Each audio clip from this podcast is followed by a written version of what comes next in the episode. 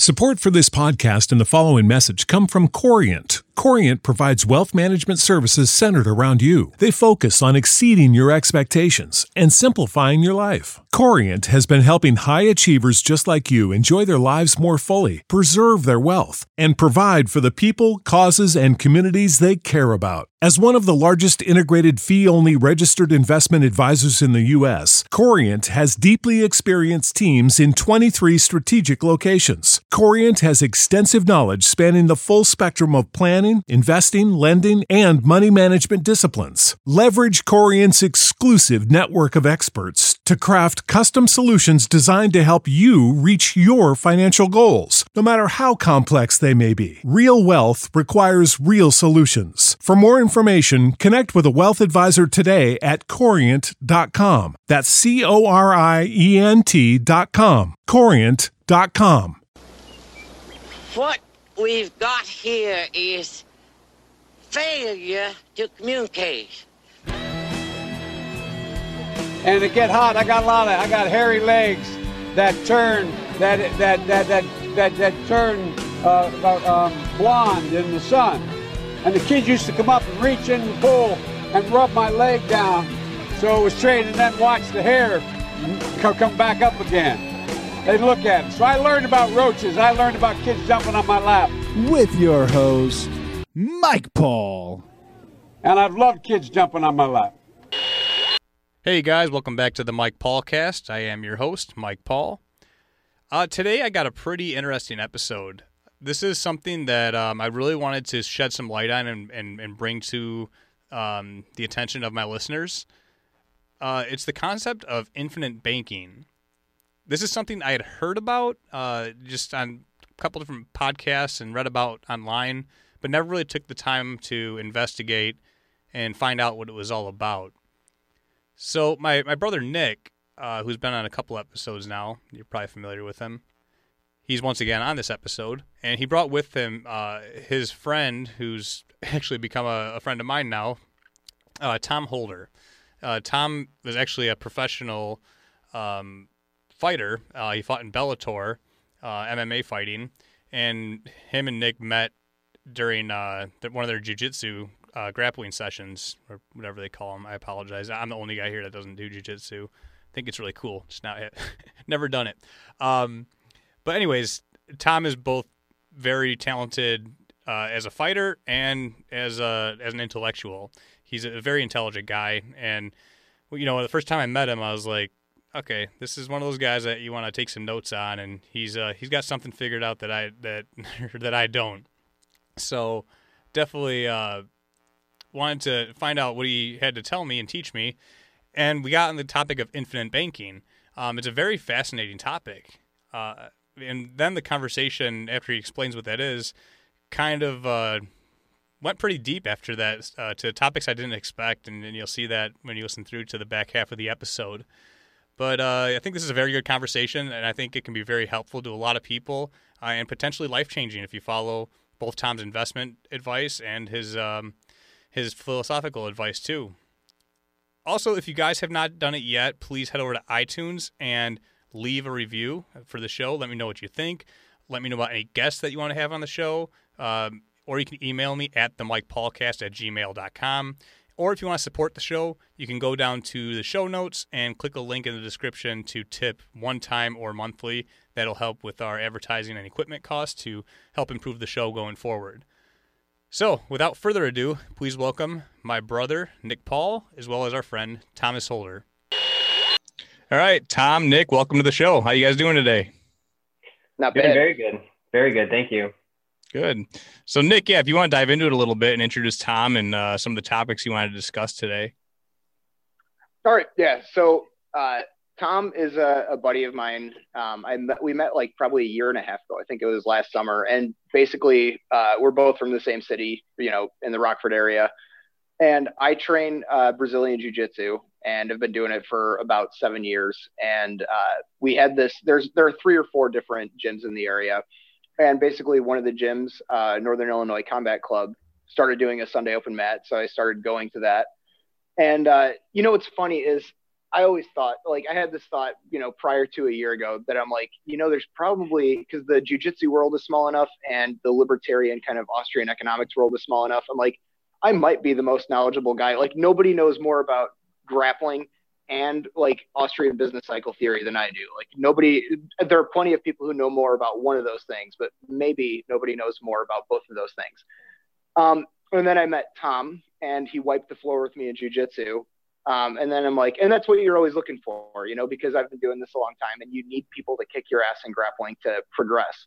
So then I, I friend requested Tom on Facebook and I see that he posts like some Bastiat article or article about Friedrich Bastiat. And I'm like, it was that stepbrother scene. Like, did we just become best friends? You know? So, uh, so it turns out that I didn't know more about Austrian economics and grappling. I wasn't even the most knowledgeable guy in my city, so that was that was kind of humbling.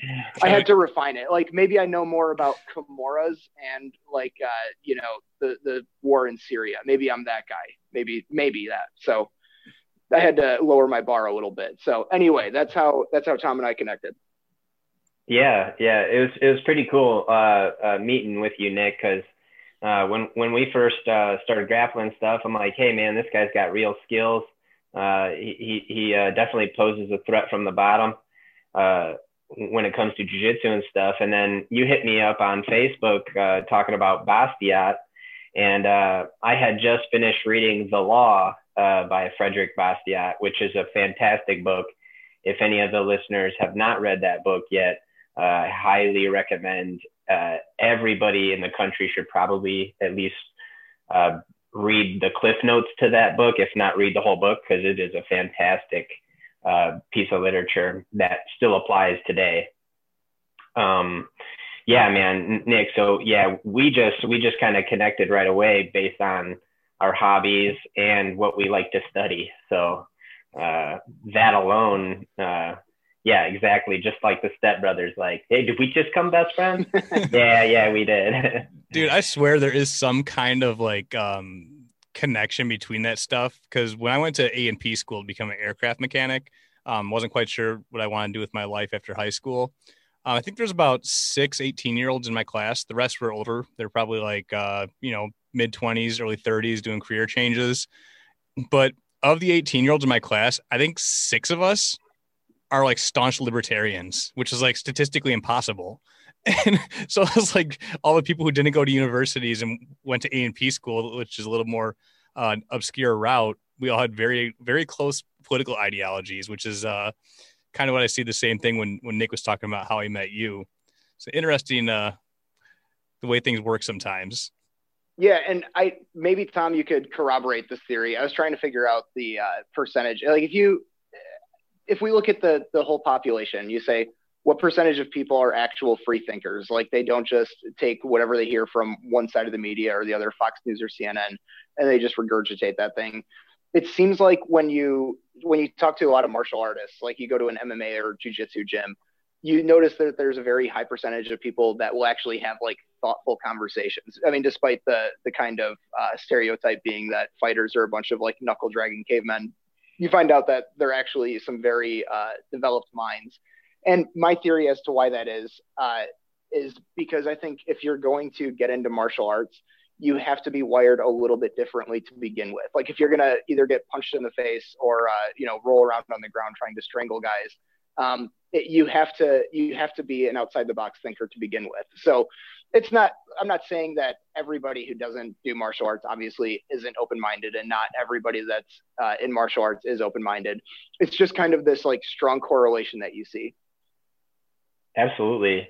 You know i've, I've had more conversations on the mat uh, more deep philosophical questions and conversations with uh, other martial artists than i ever have in a classroom yeah, yeah, absolutely. I've had, I can say that the exact same thing. I mean, uh, the amount of uh, great conversations where you're staying after a class and you just get wrapped up talking and it's like 45 minutes have gone by and it's like, oh shit, I have a birthday party to be at at five, you know, and it's like all of a sudden like your, your schedule has gone away.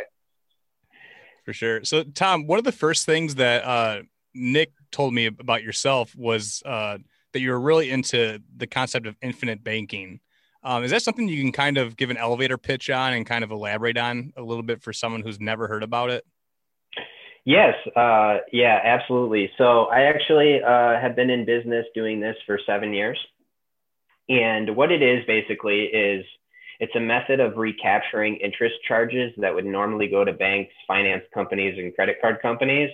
Uh, is a method and a strategy to recapture that uh, what would normally go out the door to these finance companies. You're able to recapture that in in uh, in a way that is uh, both tax uh, beneficial and uh, it comes with some guarantees as well. Um, in a nutshell, it's so there's two types of life insurance companies in the world because it has to do with life insurance. So life insurance, there's two types of companies, one being a stock company and one being a mutual company. there's two types of companies out there the the stock companies, the profits of these companies go to the owners, right? So anytime a profit uh, sees in a company, it goes to the owners of the company. So within a stock company, every time a stock company has a profit, it goes to the shareholders and the stockholders. Well, anytime a mutual company uh, has a profit in their company, it goes to the owners of uh, the policies themselves. So uh, my clients and my, me myself uh, are only aligned with mutual companies. So then we share in the profits of those companies. Uh, now, the infinite banking concept is a strategy that uh, allows you to recapture interest. The vehicle that's used is dividend paying whole life insurance that's structured for cash rather than death benefit. So the reason that is, is because our need for financing is way more than our need for a death benefit. Not saying that there's not a need for a death benefit because, you know, young families uh, definitely need to replace a loss if that does happen. But the, more of the focus is on a cash value growth. So then you can use that cash value growth when, within inside of a life insurance policy uh, to finance your big ticket items in life and then pay yourself back with interest. So then you recapture uh, what would normally go to a bank and finance company. So that's kind of the infinite banking concept, uh, kind of glazed over. Uh, of course, it goes a lot deeper than that, and there's a lot of nuances to the concept. Uh, but that's it in a nutshell, and uh, it's it's uh, it comes with guarantees. Um, it's true compound interest, so it doesn't go up and down. It's not correlated to the stock market or the real estate market. Uh, it's not tied to any uh, of those things. It's based on um, actuarial data that comes from mortality tables. Well, when we're speaking about life insurance and mortality data, we have mortality data that goes back hundreds of years right? So we know the likelihood of, you know, someone age 32 in relatively good health. We know um, that down to a T, we can't say who is going to die this year, but somebody in a large group of people is going to die. And we know how many uh, people are going to die this year, next year, the following year, and so on. Uh, and, and so it's based off of uh, mortality data, which is scientific, right? We're not guessing. We're not uh, we're not based on some corporate uh, board that determines, oh well, the value of our the product is this this year or and it's this next year. We oh we made some poor decisions. Now uh, all of our investors left and we're stuck, just like Enron or WorldCom, all these companies that gone bust, and you know the the average investor got caught on the hook for all of that.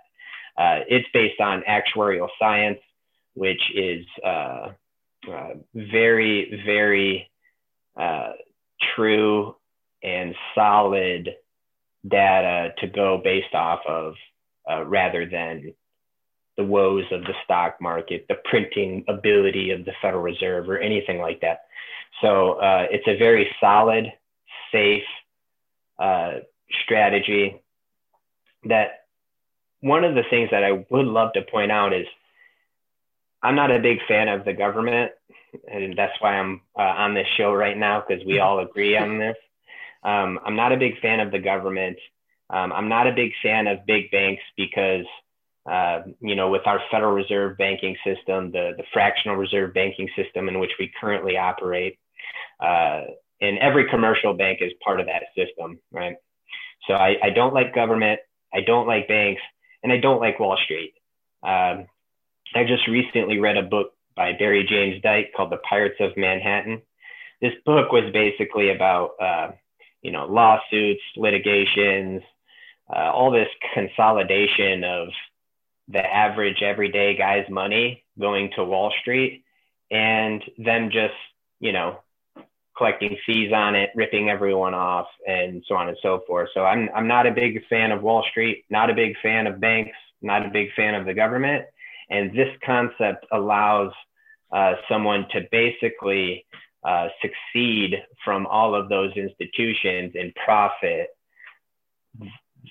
uh, in regards to those three institutions. So I'm going to succeed from those institutions. I want as little to do with those institutions as possible. I want to pay less in taxes. I want to pay less interest to banks, to finance companies, and I don't want to send my money to the stock market to get played with by so-called professionals, right?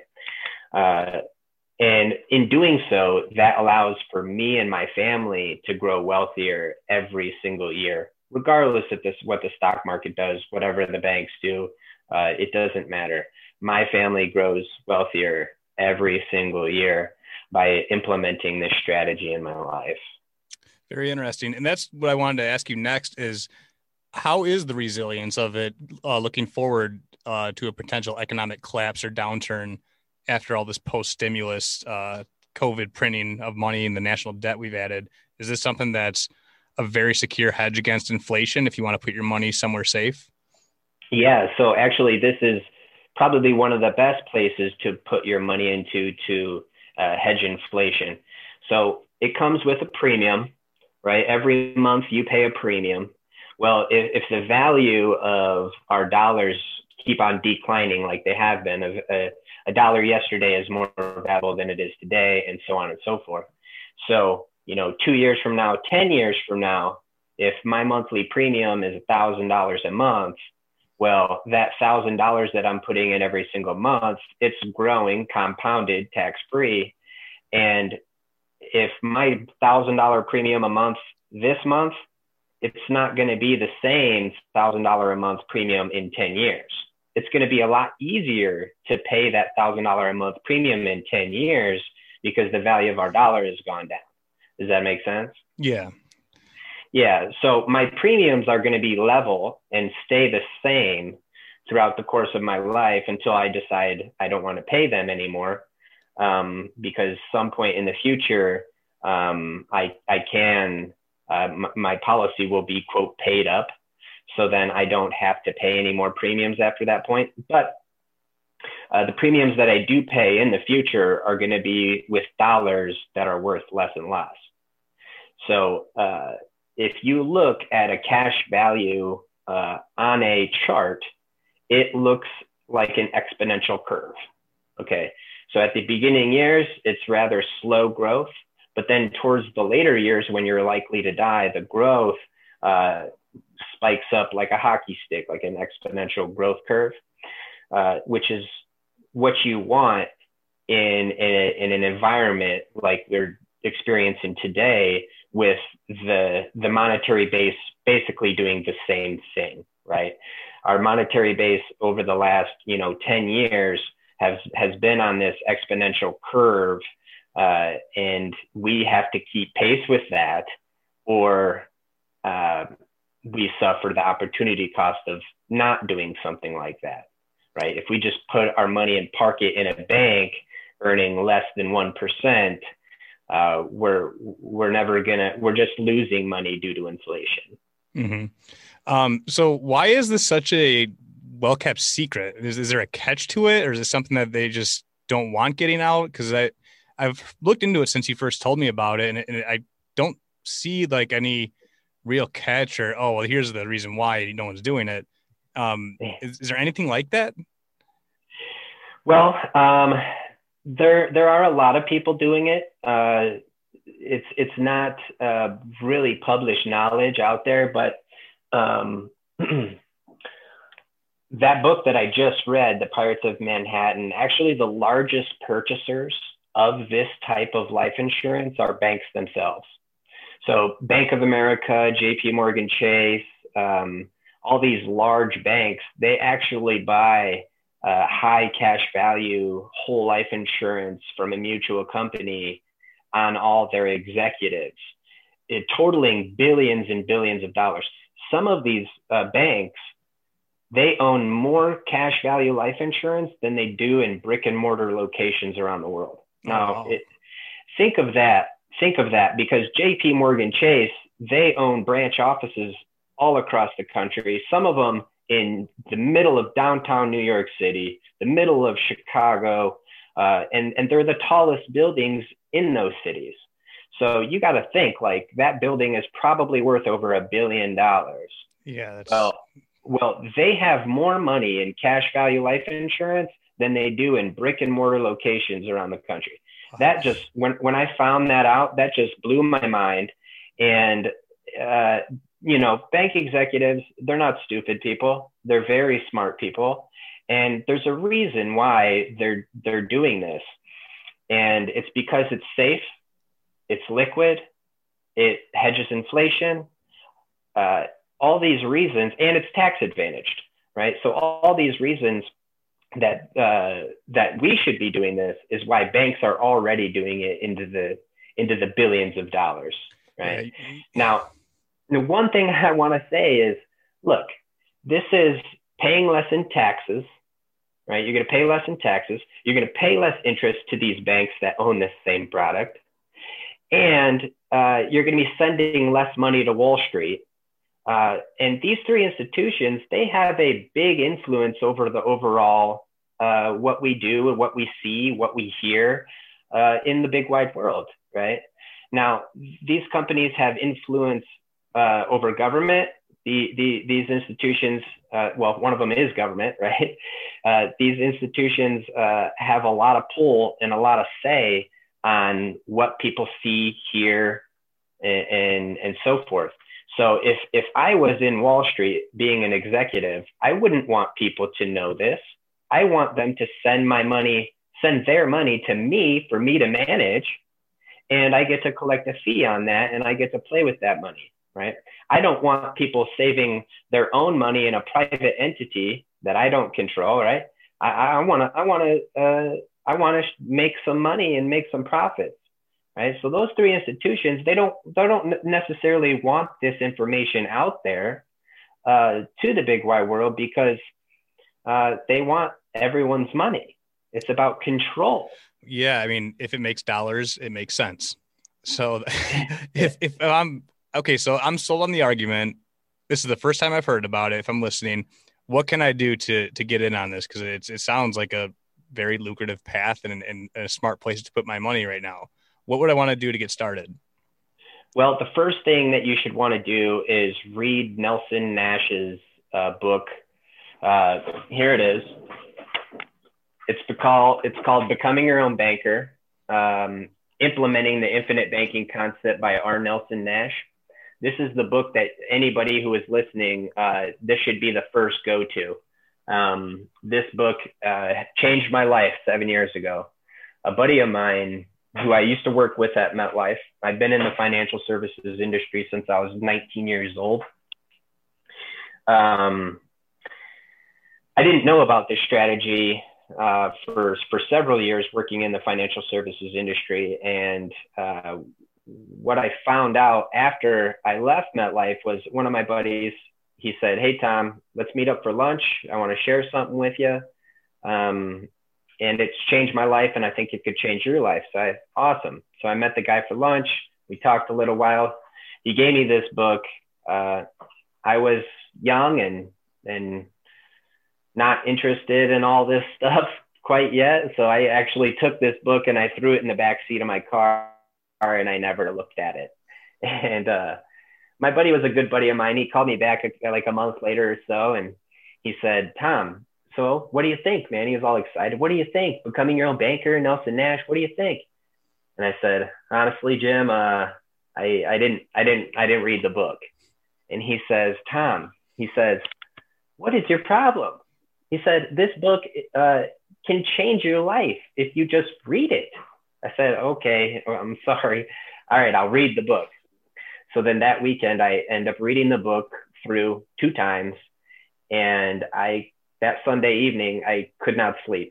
I couldn't sleep because I knew if this was true, if it was, because I wasn't completely 100% sold, if this book is true, Jim's right. It's going to change my life. So I flipped over the book.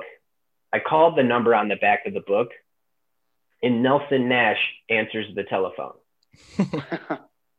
and Nelson Nash could tell I was young, and he let we talked for a little bit. I had some questions. I asked some questions. He he answered my questions eloquently and accurately, and he said, "Listen, son," he said, "You ever you ever heard of an infinite banking think tank?" I said, "No, sir. No, I haven't." And he's like, "Well, I suggest you get yourself down to Birmingham, Alabama, and you get yourself to one of these meetings." I said, "Okay, sure." So I booked a flight, bought a ticket, went down there, uh, met Nelson Nash, met his wife Mary, uh, met some of the best financial advisors in the country. And from that moment forward, I said that I have to share this with people. First, I have to implement this in my own life. And now I have to share this with other people because of what it is and how much it's, it's going to be able to help people, uh, especially now, right? Wow. Especially, especially now when we're starting to, to see these things unfold in the world in, in our own country. Uh, we're watching these things unfold and look, man, uh, banks have had control over, uh, the issuance of our currency for over a hundred years. And so for someone first learning about this, uh, Becoming Your Own Banker by Nelson Nash is a fantastic start. He wrote a couple other books called Building Your well, Warehouse, Building Your Warehouse of Wealth.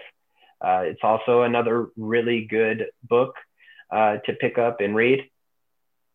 Um, if, if, anybody uh, wants to get into it more, there's countless videos online. Um, infinitebanking.org is a very good uh, resource for people to look at. Um, but yeah. Man, that's a really cool story. I had no idea you that whole backstory of meeting the author of that book. That's incredible.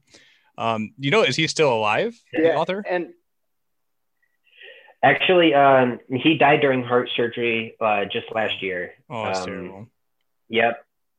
Yeah. Uh, well, he was uh, he was a Christian, and he just said like, "Hey, uh, you know, if anything happens to me, I'm just graduating on into the next life, and uh, I'm gonna have a long conversation with my brother uh, about this strategy because uh, his brother actually sold him a State Farm policy in 1954." For uh, for an annual premium of three hundred and eighty eight dollars annual premium, and uh, his brother did not know about the infinite banking concept, um, and he just sold them a basic whole life insurance contract. And Nelson actually used the dividends to reduce premiums for the first 15 years of the policy because he just was uneducated. He just didn't know any better, right? Uh, he wanted to get as much death benefit as he could with as little premium as he could. And that's the mindset of everybody out there when they're thinking about life insurance is I want to pay as little as possible and get the highest death benefit as possible.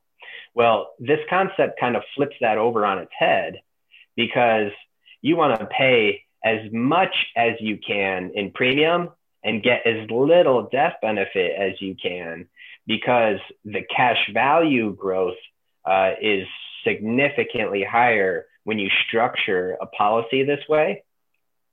And in the end of the policy, towards later on in life, when you're more likely to die, you'll actually end up with a higher death benefit than if you were to do it the traditional way, anyways.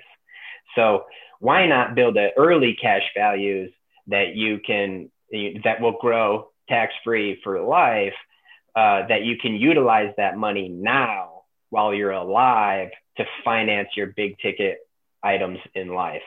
uh, it just makes a lot of sense when when you start factoring in uh, you know premiums, cash value, death benefit, right?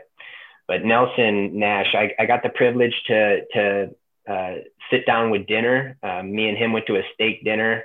Uh, I, I met him actually in Birmingham, Alabama, when I went to the think tank, and then a few years later, I went to uh, an event in St. Louis, Missouri.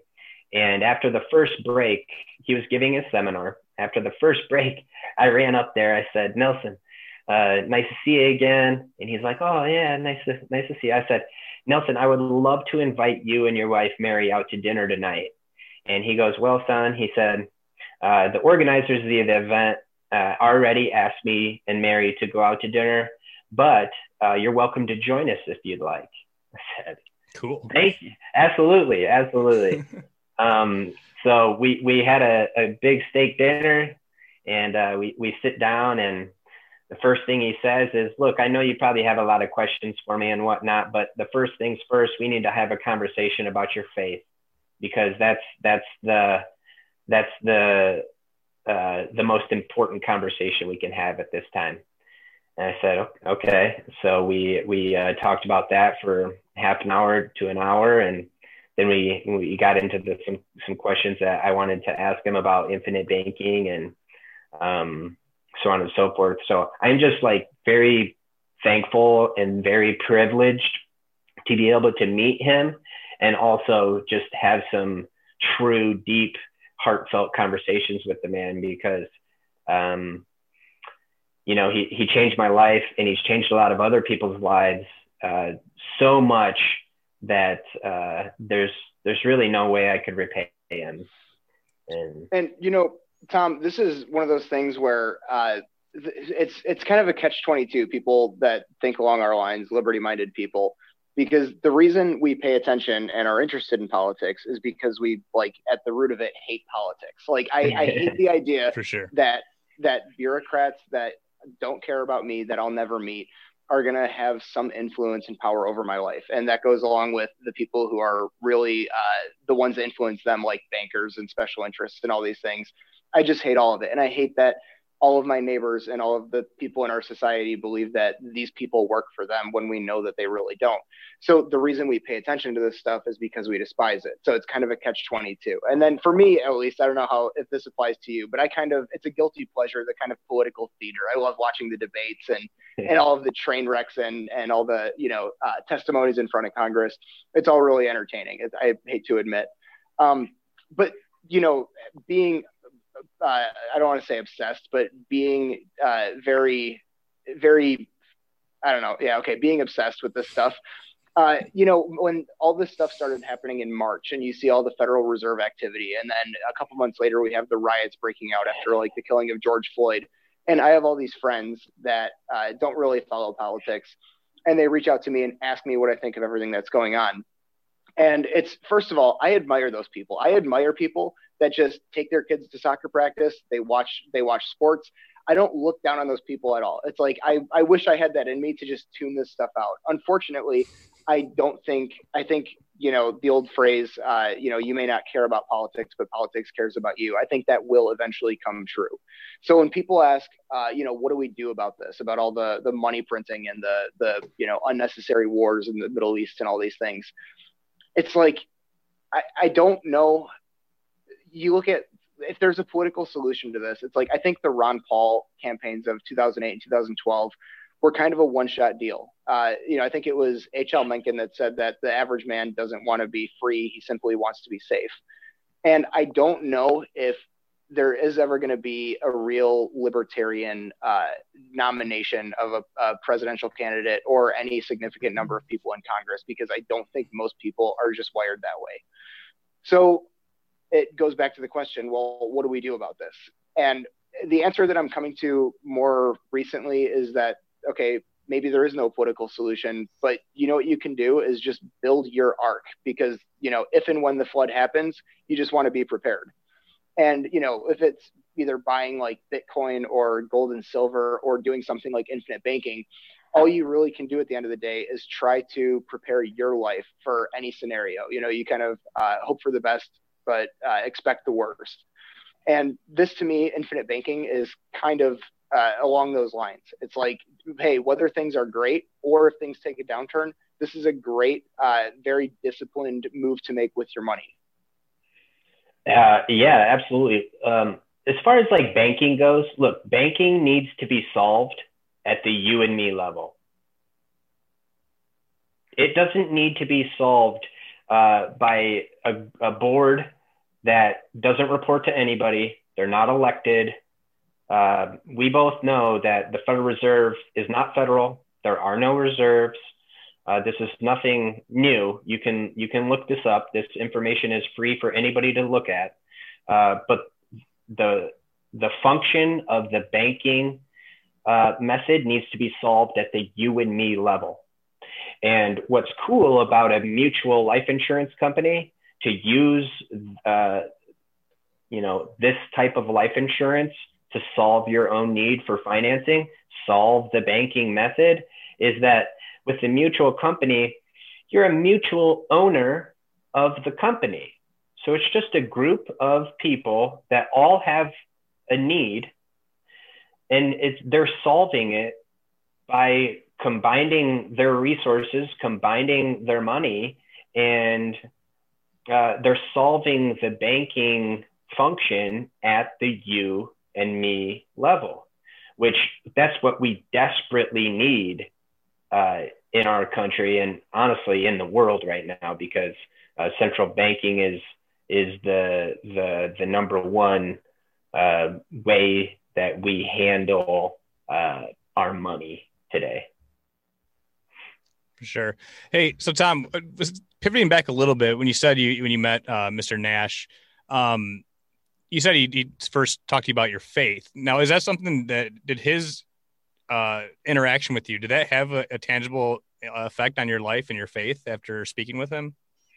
Uh, yeah, yeah, it did. I mean, I, I had already uh, kind of gone down that path with another one of my mentors. Uh, so actually, when I was when I was young, I was 13 years old, and I uh, started working for a guy who uh, was into professional bicycle racing, and he owned um, he owned uh, a bunch of motorhomes and a tower and a, and a stage and a high speed camera to go put on these professional bicycle races. And I would help, I would travel the country and I would help him set up uh, during the summer when I wasn't in school. I'd help him set up the start finish lines to a lot of these bicycle races. And so we drove for hours and hours together.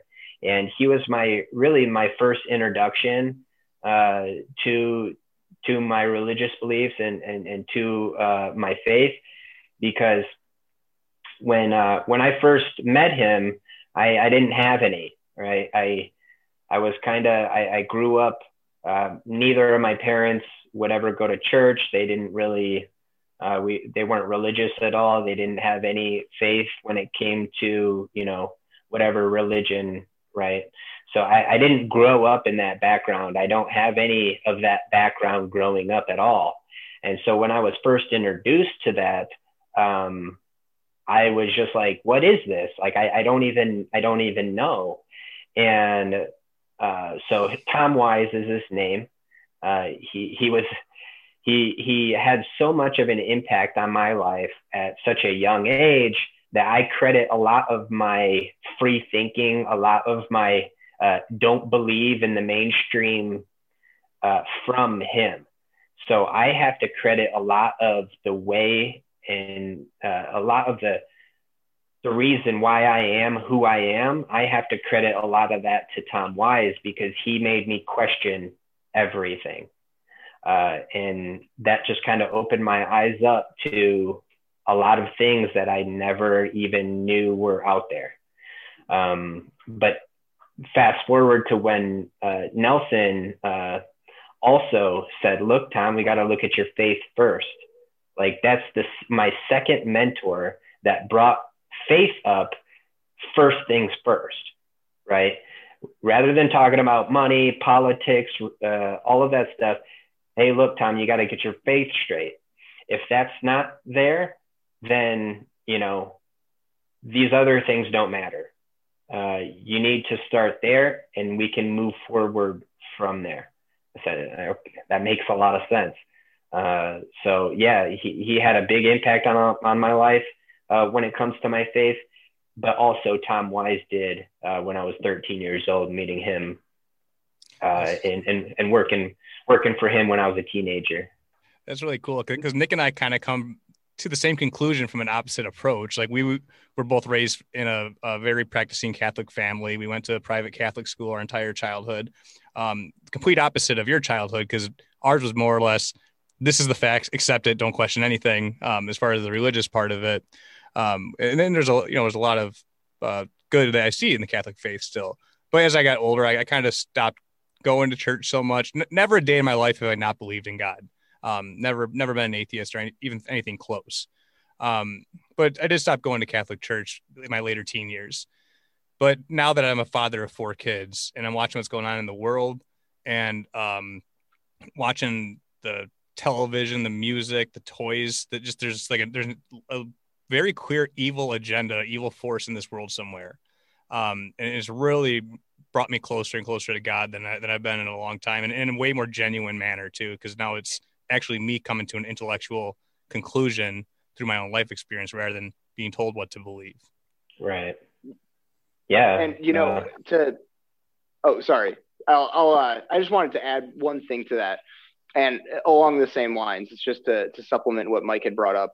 But you know, I remember like growing up, and when you first, I don't know what grade they introduced like World War II in history, if it's like fifth or sixth grade, but you learn about uh, like the Holocaust, and you you ask yourself like, how does like an entire country, like all of the German citizens, just went along with this thing, and nobody stood up and questioned it. And of course, like, and I I had this thought like when I was a kid, and it always stuck with me, and it never really resurfaced again until I heard like Jordan Peterson bring it up. Uh, a couple years ago when I was like binging his lectures when I first discovered him. I think it was like 2017. And he's like, you know, when the shit hits the fan, he, of course, that's not what how Jordan Peterson would say it. Say, say it like Jordan in Peterson. Times, in times of chaos, you know, the masses, it's like, oh, I wouldn't be a Nazi. And it's like, you're damn wrong. You bloody well probably would be because everybody does that. You know, it's like he, he goes along and he, he kind of talks about how most people move with the herd when there's instability or when there's uh, times of instability. And as 21st century Americans, uh, we have lived in the most insulated bubble in human history. Like, yeah. we don't really know hardship.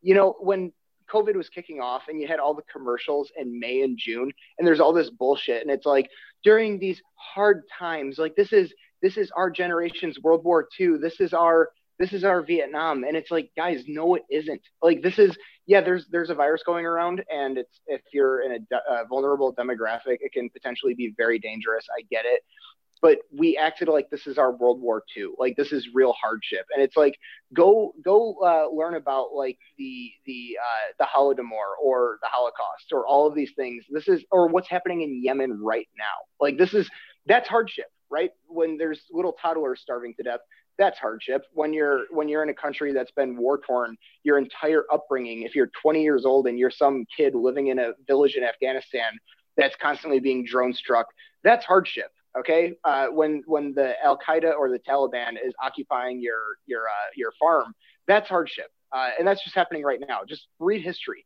Learn about like uh, the smallpox epidemic. It, this what we're going through right now is not that tough. And people don't realize how much worse things could get Mm-hmm. And I guess to me, when we talk about like the uh, the civil unrest and everything, gosh, I'm going on a tangent. Let me bring it back to what we were talking about. So we can go down that rabbit hole. We can go down that rabbit hole later. But um, it's like, and I remember, uh, did you ever watch the Twilight Zone, Tom? Were you a fan? Did you watch those growing up at all? No, no, I didn't. Okay, no. well, I, Mike and I, our our dad uh, and mom introduced us to the Twilight Zone, and we we would binge them like on the every Sci-Fi episode. Network. I've seen every yeah, episode on the sci-fi twice. On the Sci-Fi Network, they always had like the Fourth of July and New Year's Eve. They would have uh, uh, sorry Twilight Zone uh, marathons, and then they got the box set for us later. And there's uh, there's one episode where this guy goes back to he was a German SS uh, officer during the Holocaust, and it's supposed to be set in like 1963. And he goes back to uh, I don't think it was Auschwitz, but it was uh, one of the big Dachau. concentration camps. Dachau. Dachau, yeah, it's the, Yeah. the Dachau.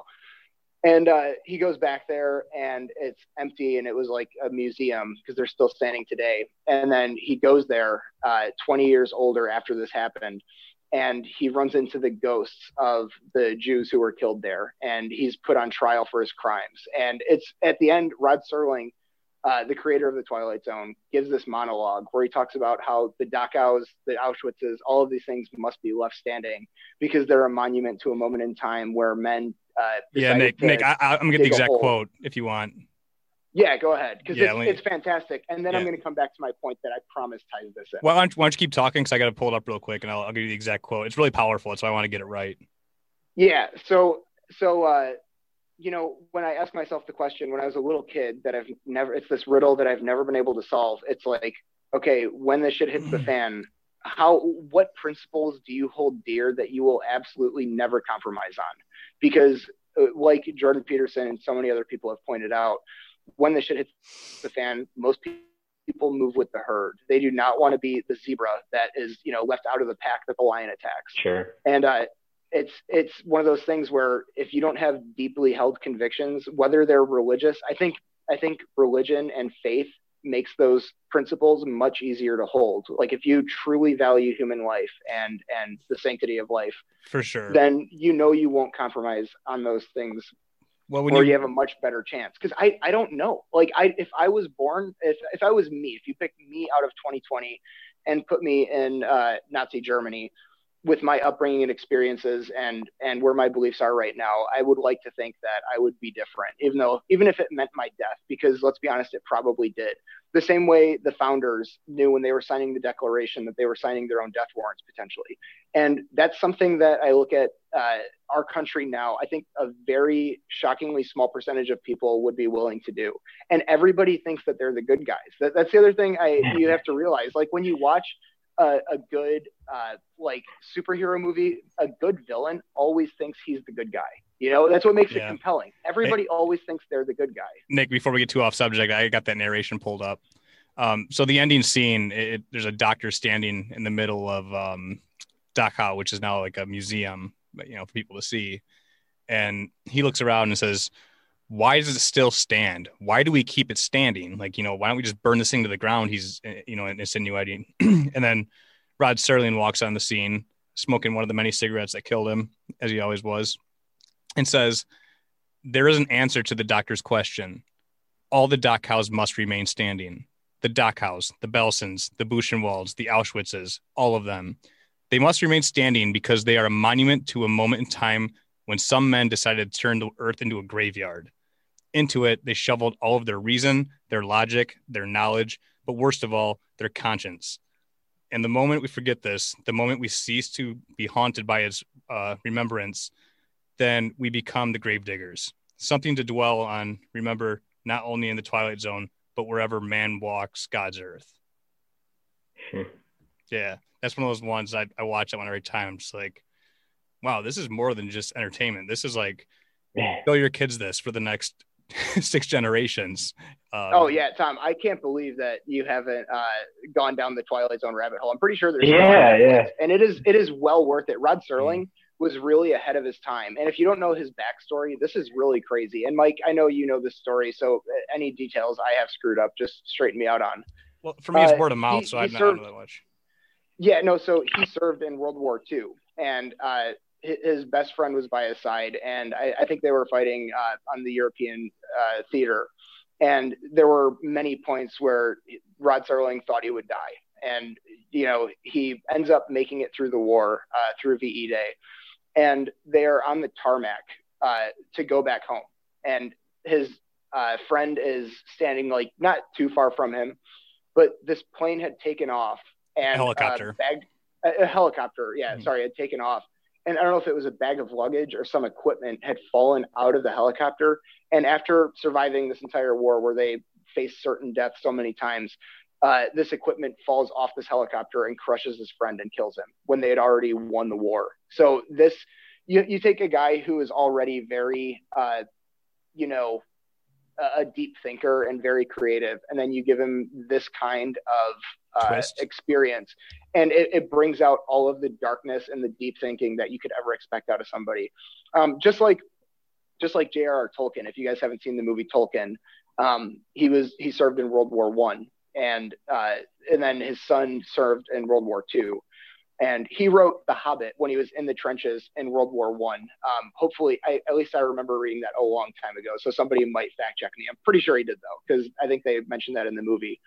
Um, and when he watched World War II unfold, he began writing The Lord of the Rings, where it's like this ultimate evil that that all men desire. And to me, I always took that as this is essentially government power. I mean, of course, it could be the corollaries to so many things, uh, but there's something I think about all of those traumatic experiences that really uh, demand some deep thinking from people, and it, it, really develops their philosophy. So I would highly recommend checking out pretty much every Twilight Zone. They're all just even to this day, they're what 60 years old now, and they still hold up. They're incredible. Dude, so many movies were were based off of them. Like when you look at them, like, oh my gosh, this is where this one came. This is where the Sixth Sense came from. This is where this one came from. They're all like all these ideas were planted by one guy in the 60s and 50s. It's crazy.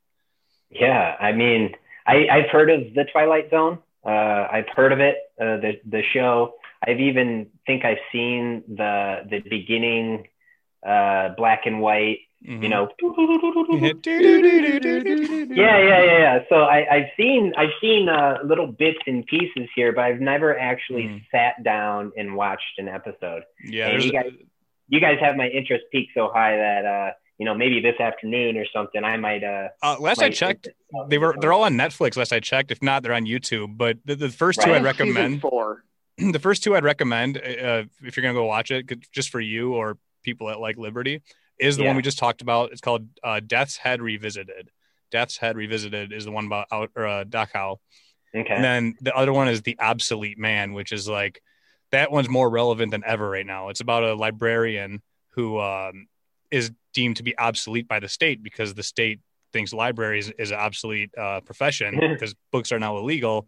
Um, and he also has a Bible, which is banned because the state's proven God doesn't exist. So they put him before a, a jury of just NCPs or NPCs, sorry, where they say he's deemed obsolete. The state says there's no God. Like, so they they sentenced him to death for believing in God and trying to uh, you know promote books and free thinking. And no spoilers, by the way. I won't. Forget. I won't spoil it. But that's that's the premise of it. and dude, when you yeah. watch this one, like I watched it just probably three weeks ago for the first time in a couple years, and in the time of COVID and all this all this government tyranny, yeah, some chills on my spine. Like shit, this is like not far out. No, it's it's really not far out at all, and that's I think all uh, all great fiction writers. And Tom, are you into fiction at all? I mean, is like Lord of the Rings? Uh, any? Are there any yeah. novels that like really stuck with you like that? Because, yeah, so I read all of the Lord of the Rings. I read all of uh, the Harry Potter series, uh, series of unfortunate events. So yeah, I, I do I do get into that stuff, uh, but uh, lately it's been a lot of stuff that's practical and that can help me out and yeah, for sure. And even I, am not a huge uh, reader. I'm an I like audiobooks and I like listening to podcasts.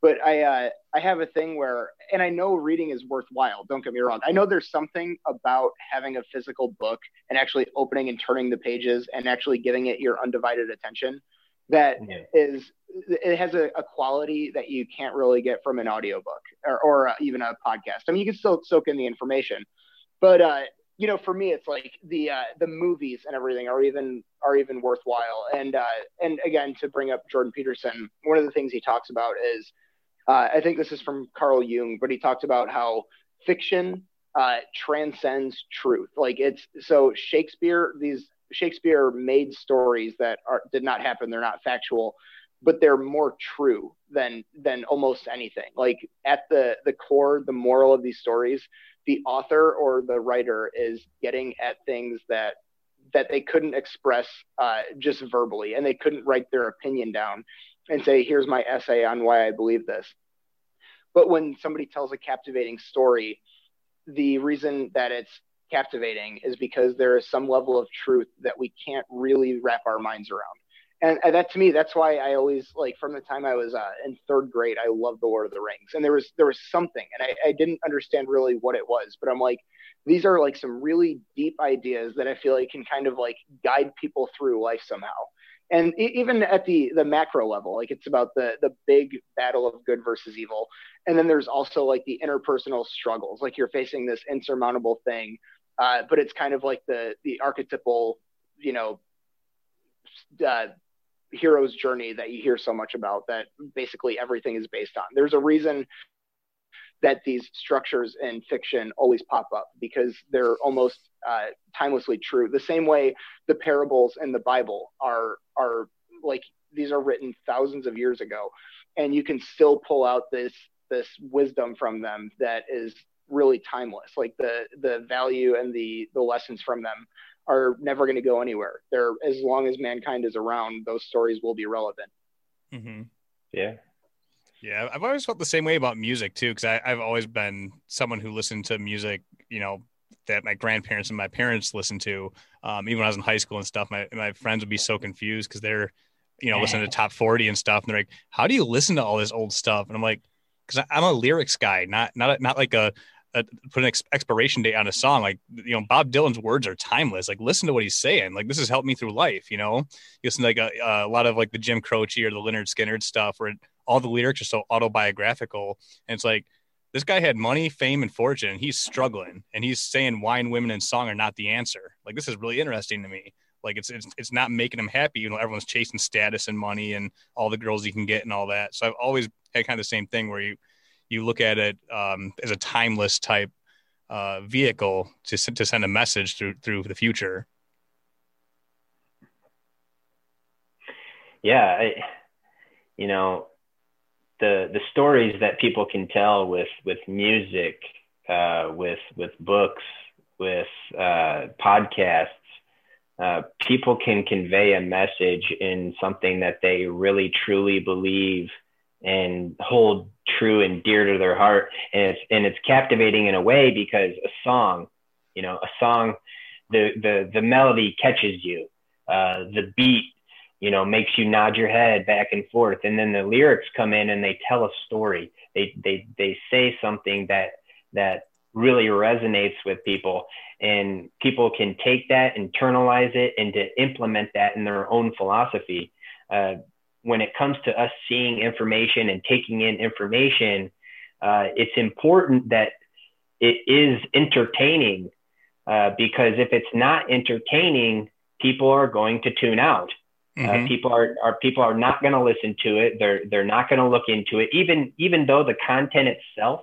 might be, uh, you know, spot on. The content might be uh, so good, but if it's not entertaining, uh, it's not gonna it's not gonna gain the following that it needs to to really make an impact. Mm-hmm. And when when you look at like modern pop music, it's just like they're very uh they draw a lot of parallels you know because my kids are so little. They're toddler songs. They're very similar to pop music. It's just high repetition very catchy beats. Makes you you know makes my two or my, my 17 month old just bounce up and down and dance because it just has that it it gets that human reaction in your brain like oh yeah this is a catchy beat. And people listen to that and all they're being sold in pop music is nothing but instant gratification it's like drink sex dance just like and just skimpy outfits and stuff and it's like uh, Naval Ravikant had a had a really good quote in a book I'm reading of his um, called the the Almanac of Naval Ravikant. It's not his book, it's a he, but it's about him. But he said, you know that song that you got stuck in your head and you can't get out. Every thought works that way. Be careful what you read. Mm. I was like, shit, that's powerful. Be careful what you put in your mind. Absolutely. Uh, everything is a little seed, and mm. it, you know, and you know, we have bad seeds planted in our mind just because of the world we live in. Mm-hmm. Uh, you know, you can listen to the radio or catch something on TV and you're like, gosh, like that's awful. That's terrible. Why, why am I even looking at this? Why am I even listening to this? And it's hard in today's world to just, because there's so much noise. There's so much noise going on. Uh, and it's, it's hard uh, to, to, to really block out anything that you don't want to see and focus solely on things that you think would benefit you. And that's so hard in today's world because we're pe- we're being pulled in so many different directions. Look, these things, these cell phones here, uh, these things are wild. Uh, it's it's yeah. just crazy because uh, we're we're so addicted to these things now, uh, me included, right? I, I my a buzz goes off and I'm like, ooh, you know, who messaged me? Or or or you know what what am i looking at? You know? Uh, and it's just it's just so easy to get lost in all of this noise. So i think it's very important for people to really uh, you know have a strong uh, strong connection to what makes them them right their philosophy on you know, what should I be listening to? What should I be studying? Uh, what should I be watching? Uh, these things are so important that people just kind of go on autopilot and they just take whatever is shown to them. And that's the problem in today's world is that we're being shown garbage. We're being shown stuff that is detrimental to us as a, as a society over and over and over and over and dumbing us down to the point where there's less and less people who uh, choose not to to do that and to choose specifically to focus on the things that they want to focus on rather than uh, you know what Hollywood wants you to see uh, is is very very important in today's world. Yeah, they just I, I, desensitize us. Yeah, I, I yeah. can't I, I can't make that point strong enough. Mm-hmm. Like it is so important because it's just so easy to be caught up in what we're shown. It's just so easy to take whatever is given to you instead of being really uh, focused and directed toward, you know, a goal, uh, uh, a piece of content that you believe is uh, beneficial, right? Um, and that's what the world needs is to to block out all the noise and then focus on certain things that make them happy, certain things that really uh, could benefit and improve their lives. Um, so yeah, uh, yeah. You know, and uh, tying this back into the faith thing, one of the things that uh, really, well, first, I'll, I'll kind of tie this in. So when we're talking about like all of uh, gratifying your your pleasures or just you're, you're you're indulging yourselves in things that you know aren't good for your long-term well-being. And you remember like all these cartoons when you're a little kid like the old angel and the devil on the shoulder. And it's like oh like as an adult it's like oh i get it. Like you have choices in front of you every day and one of the choices is for your future self to be better off and one of the choices is to mm-hmm. satisfy whatever you want right now. And that's essentially what uh you know in the biblical satan represents. It's it's you know this is the thing like you go through the 10 commandments and there are all these things that would be convenient for you to indulge in but would detriment your soul this idea yeah, of your you, soul. you're actually quoting and, sorry let me interrupt you. You're actually quoting naval ravikant again. That's funny you bring that up that he said every single self-help book can be reduced down to choosing long-term over short yeah, well, I mean, to tie it back into Austrian economics, Mises talked about time preference, and mm. you know, low time preference society saves for the future and builds for posterity. Uh, where if everybody in the world decided to become a crackhead, uh, we wouldn't really have nice things around us because we wouldn't have savings and capital and entrepreneurship and everything. People would just be trying to smoke meth or whatever all day. Um, but t- so going back, uh, train of thought. Um, okay, faith. so to faith. Oh yeah. So when we're talking about tuning out all of the craziness in the world and trying to abstain from these things that are sins, and of course, in our society, people uh, think of Christians as like, oh, these people just kind of like blindly follow these old books and they don't really question anything. When it's like in reality, uh, the Bible, even if you take a secular view of it, it's like this is the the nuggets of wisdom that our ancestors have tried to distill and pass down to us. It's like this there's like this is the book that we're trying to condense. Again, you don't even have to believe in God to recognize this. This is the the wisdom that our ancestors are trying to hand to us. They're trying to tell us uh, in the form of timeless stories. So when you look at like the most famous atheists of our time, like somebody like Sam Harris, and if you followed Sam Harris, I mean, I still listen to him every once in a while because I think it's important to get some uh, opposing views of people that are intelligent. And Sam Harris, I mean, I don't agree with him about a lot. Uh, he he has Trump derangement some syndrome, something fierce. It's bad, but he's a very intelligent guy, and uh, you know one of the most famous atheists of our time. And he'll he'll rail all day about the simplicity and the blindness of Christianity. But over the last few years, he's gotten very into Buddhism and meditation. And this is something that Mike and I have talked about uh, recently. And I really think that prayer, if nothing else, uh, is a form of meditation where you are tuning out all of your other things going on in your life, all of your worries and all of your pleasures and everything. You're just kind of silencing them and you're focusing in on these ideas that connect you to this higher power. You're, you're like channeling this, this kind of uh, strength that increases your willpower because at the end of the day, uh, and of course, Sam Harris is somebody who believes in determinism and not free will. And I think that through the practice of meditation or prayer, you can actually increase your ability to exercise your free will. Because yeah. if somebody is like a junkie, like just like a meth head or something, it's like they've kind of let this thing take their will from them. And, you know, when I, to, to just wrap that up, it's hilarious and ironic to me uh, to see somebody like Sam Harris not recognize that what he's doing is praying and not realize that this power he's trying to channel, this peace that he's trying to to bring into his body, his body and mind, is God. And you hear this with atheists all the time. They'll talk about the universe. Um, I'm not religious, but I'm spiritual, and you know, I just believe that the universe is like trying to tell me things, and it's like bitch, you just substituted the word uh, God for universe. That's all right. you did. And mm-hmm. then you have yeah. the, the, you have the audacity to make fun of of you know Christians or whoever else. I mean, they'll never make fun of uh, Muslims. You know, it's like you can tee off on Christians all day, but the minute like anybody else comes up, it's like they just sit there. You know, it's yeah. it's cowardice at its finest. When, when yeah. Nick brought that up to me, that was something I was in such agreement immediately with with prayer being meditation that I was I was almost embarrassed I didn't think of it. I was like, how did I never see that before? Um, because I think uh, our parents, last I checked, they they pray the rosary every night. Um, and you know they get I've, they get real life effects out of it. It gives them peace of mind, and and there's a tangible effect. Um, and so I've all, I've so I've never knocked any sort of organized religion. Like I, I see the real life effects on communities, on people in hard times. Like it's a beautiful thing. Like I, I don't I don't subscribe to these people that, that just hate organized religion.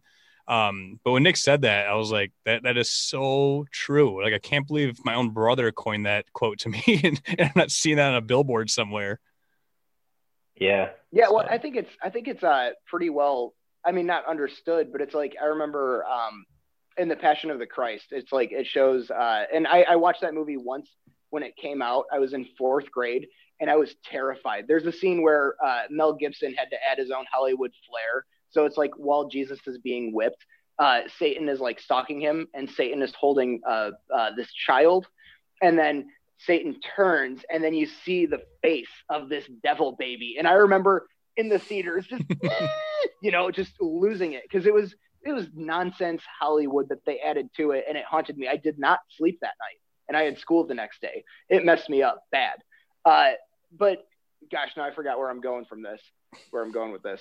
So, oh, so the, there's a scene in the Passion of the Christ where um, the night before uh, Jesus is brought to the Romans and Pontius Pilate, uh, you know, of course they have the Last Supper, and Jesus is praying in uh, in this garden, and he was praying so hard. I don't know if it was like his his nose was bleeding or something, um, but he he was like just exerting himself praying, and and uh, you know the same thing when like Jesus goes to the desert for forty days. Uh, it's like what he's doing i think is shutting out all of the noise of the world. Like he's he's like i'm just going to go and isolate myself in the desert and fast so there's nothing but this uh, connection to god. Like that's to me that's what that is. Like when you look at all of these things across different cultures and civilizations they all have similar methods for uh, trying to practice their spirituality. And one of the things that has come up in like on opposite continents of the world, thousands of years apart, is there some form of meditation where it's uh, repetitious in nature. And you know the the rosary obviously is very repetitious. It's like you know you say in our father five hail marys uh, glory be.